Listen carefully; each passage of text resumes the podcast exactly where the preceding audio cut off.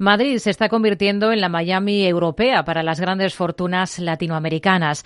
Venezolanos, mexicanos, pero también argentinos, chilenos o colombianos que ven en la capital española la puerta natural de entrada a Europa han aumentado su llegada en los últimos años. Se nota mucho, por ejemplo, en el sector inmobiliario, pero ¿y las empresas? ¿Cuál es el dinamismo de la inversión empresarial latinoamericana en España? Queremos arrojar luz sobre ello de la mano de Ramón Casilda, autor del estudio Las nuevas multinacionales iberoamericanas de CEAPI, el Consejo Empresarial Alianza por Iberoamérica. ¿Qué tal, Ramón? Muy buenas tardes. Hola, buenas tardes, Rocío. ¿Qué tal? Bueno, ustedes han estudiado los flujos de inversión latinoamericana directa en España y los datos son concluyentes, ¿no? ¿De qué cifras estamos hablando? Las cifras de IED, no excluyo otros mecanismos financieros como los family office y inversiones particulares en inmobiliario y demás, ¿no? Se calcula en torno entre 55 y 60 mil millones, aunque la última cifra, hay que decirlo, del 2020 son 42 mil millones según la Secretaría de Estado de Comercio. Eso implica una importante mejora, ¿no?, con respecto a lo que veíamos en ejercicios anteriores. Sí, sin duda, exactamente. Cada vez se atrae más flujos de estas inversiones. La Comunidad de Madrid, consciente de ello, que es la mayor receptora, ha realizado algunas mejoras, incentivos para que estas inversiones sigan fluyendo a la Comunidad de Madrid, digo a España, pero claro, cada comunidad hace lo suyo para atraerlas, ¿no? Y este es el caso de la Comunidad de Madrid. Estamos hablando de que Latinoamérica es ya el cuarto inversor en España, solo por detrás de Francia, Estados Unidos y Reino Unido, en ese orden, ¿no? ¿A qué achacan ustedes este acelerón de la inversión de las compañías latinoamericanas aquí en España en los últimos años? Bueno, se producen por varios motivos y todas no se producen al mismo tiempo, sino que van escalando posiciones, ¿no?, de manera gradual. De alguna manera, cuando las empresas españolas llegaron allí a América Latina, allá por los años principios de los 90, pues bueno, se hicieron notar, se hicieron con importantísimas compañías y bancos de la región, lideraron en los respectivos países sus sectores, y esto fue también un detonante, ¿no?, como un despertar para las grandes compañías latinoamericanas, que también empezaron a mirar su internacionalización. Entonces, primero lo hicieron hacia otros países de la misma región y de ahí precisamente surge el nombre de multilatinas, porque eran empresas que se internacionalizaban, pero solamente en la región, en América Latina. De ahí, bueno, pues como digo, el nombre, ¿no? Una vez que ya estas empresas tomaron experiencia en lo que es la internacionalización, ya no tenían únicamente una sede social, sino que estaban implicadas en varios países, contraían riesgos en unos países que también, como todos sabemos, son inestables. Pues vieron la oportunidad, yo creo que a partir de principios del 2000, pero esto se aceleró notablemente con la pandemia. Cuando el mercado español tuvo un bajón, hubo oportunidades muy evidentes, por los bajos precios y la oportunidad de entrada, y también, por qué no decirlo, por la inestabilidad que mostraban ciertos gobiernos en la región que propiciaban, bueno, pues que las grandes empresas decidieran pues buscar otras inversiones, otras oportunidades en mercados más estables y con otro marco financiero y seguridad jurídica como es el europeo. Y dentro del europeo, como bien decía, eligen a España como puente, como mercado natural que les lleva a luego, bueno, pues a tomar otras posiciones en Europa o incluso en el norte de África, pensando en las empresas brasileñas, ¿no? ¿Y qué tipo de compañías principalmente? No sé si hay un ámbito o algún sector concreto que predomine más, que sea más intenso, ¿no?, ese movimiento de llegada de desembarco aquí en España. Pues curiosamente, y siempre según datos, como digo, de la Secretaría de Estado de Comercio, en sus informes anuales, que por cierto recomiendo, precisamente es el cementero.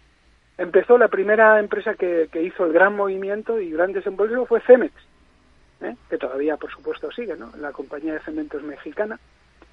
Luego hubo un intento fallido, recordarán algunos oyentes, de cuando Pemex quiso, bueno, entrar en Repsol y, bueno, y fue un viaje de ida y vuelta que al final no prosperó esa incursión, ¿no? Entonces, el cementero es el que más moviliza, luego está el alimentario, Hay, por ejemplo, la importante compra que hizo el grupo Alfa de Campofrío, importante empresa española, ¿no?, que todos conocemos. Y luego se diversificaron, ¿no? Hay mucho de ocio también, de transporte. Incluso hay una que la gente no somos conscientes, ¿no? Hay dos. En el mundo financiero, una es Abanca, desde luego, que es la gran operación que hace un banco venezolano, aunque su presidente es de origen español, Juan Carlos Escotet. Y luego es otro banco que hay aquí que es muy interesante y que pasa un poco desapercibido, que es el banco ecuatoriano Pichincha, ¿no? Eso es en el ámbito financiero. Luego están las constructoras, está Carlos Slim, que toma control de FCC, una relevante empresa constructora española. Otro mexicano, los hermanos Odio, esto controlan ahora OHL, ¿verdad? Sí. Y la más reciente es el grupo Trinity de Colombia, que ha comprado todo el grupo este de perfumerías Claver, ¿no?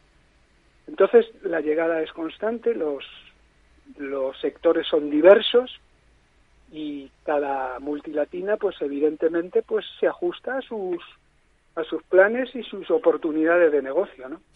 En total se computan más de 600 compañías aquí en España que emplean a cerca de 32.000 personas. Nos ha dado ejemplos de nombres de compañías concretas. Quizás México sería, por países, el país más activo. Sin duda, sí. México, como he dicho, las compañías que he nombrado por su relevancia y por su importancia, ¿no?, es el país más activo. Curiosamente, Brasil también es importante. En el estudio yo destaco tres países, México, Brasil, Colombia, ¿no? Pero Brasil, por la importancia que tiene, la primera economía de la región y una de las 10 primeras del mundo, no nos olvidemos, ¿no? No está llegando tanto el capital brasileño aquí a España, ¿no? Sin embargo, hay un desembarco de, por ejemplo, llama la atención, de bufetes de abogados que precisamente vienen a ver cómo atraen ese capital brasileño o mexicano, en este caso, ¿no? Aquí a España, ¿no?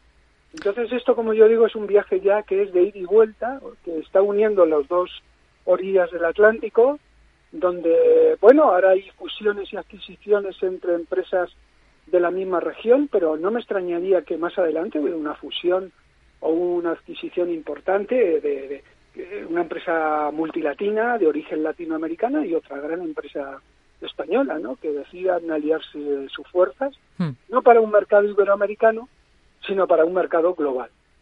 La riqueza de Latinoamérica en recursos naturales es algo conocido, aunque sea ahora cuando este aspecto pues está generando el interés europeo y también chino, que hay que observar esto.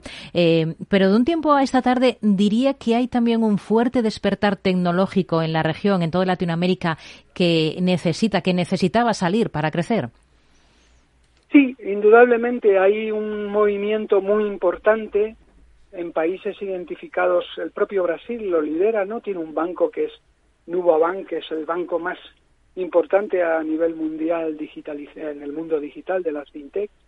Está Argentina, ¿no?, con Libre Mercado, que es un unicornio. Recordemos que los unicornios son las empresas tecnológicas que valen más de $1.000 millones.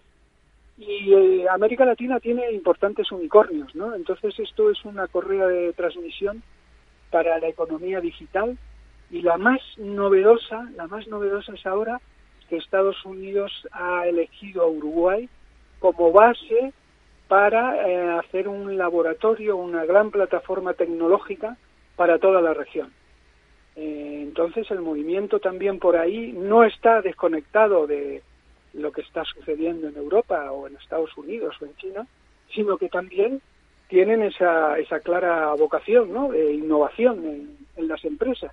Sin embargo, todo hay que decirlo, sin embargo, el principal problema de América Latina es que en el comercio sigue muy focalizada a la exportación de lo que antes te refería, de materias primas, de productos básicos, ¿no?, agrícolas y demás, ¿no? Mm. Esto entonces es muy importante, este movimiento digital, porque añade valor y diversifica la canasta exportadora, ¿no?, de la región. Así que estamos en un movimiento muy efervescente, diría yo, ¿no?, muy contaminante para este mundo más productivo de materias primas que necesita esa innovación y añadir valor a sus exportaciones.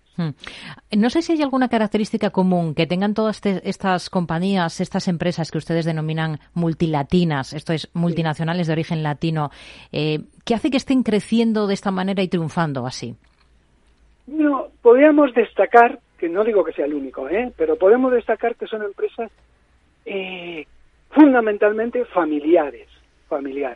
Tienen un origen familiar y a través de generaciones, pues han ido expandiendo y han controlado, que esto es lo importante, yo lo destacaba, que esto es lo importante, han controlado su capital, porque al final tú puedes ser multinacional, pero siempre alguien te controla, y esa es la importante, quién controla a la compañía, ¿no? Entonces son de origen familiar, y también pongo un ejemplo ahí para que veamos que todo está conexionado, no interrelacionado.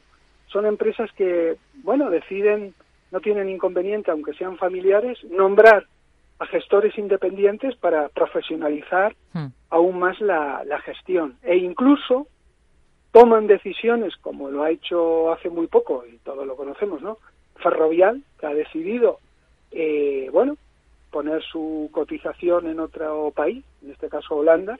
Pero también en América Latina se ha dado ese movimiento, ¿no? La más importante compañía del retail en Chile, que es Cencosud, y una de las más importantes de América Latina, ha decidido, igualmente, poner su cotización y su sede social en Londres. No, la sede social la conserva en Santiago.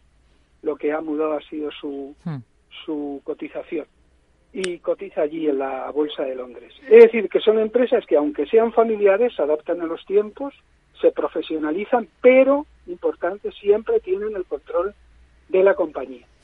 Nos hablaba antes de que esto es una inversión de ida y vuelta.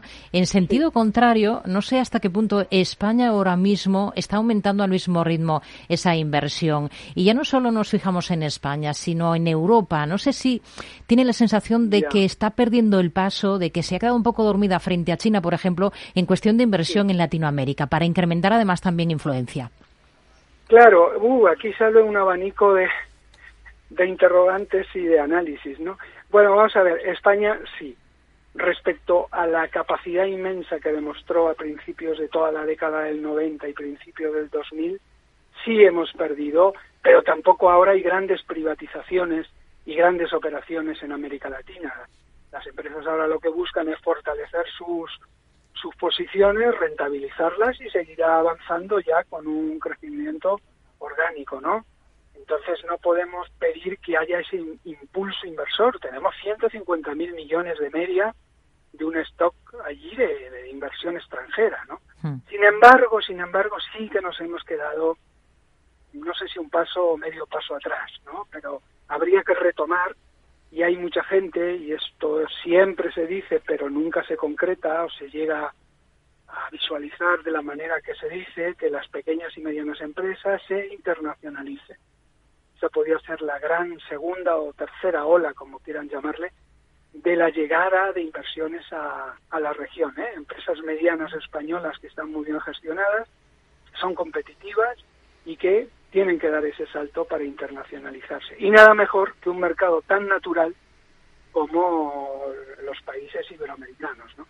Nos quedamos con esta visión. Ramón Casilda, autor del estudio Las nuevas multinacionales iberoamericanas de CEAPI. Gracias, un placer, muy buenas tardes. Buenas tardes, Rocío, muchas gracias, un saludo, adiós.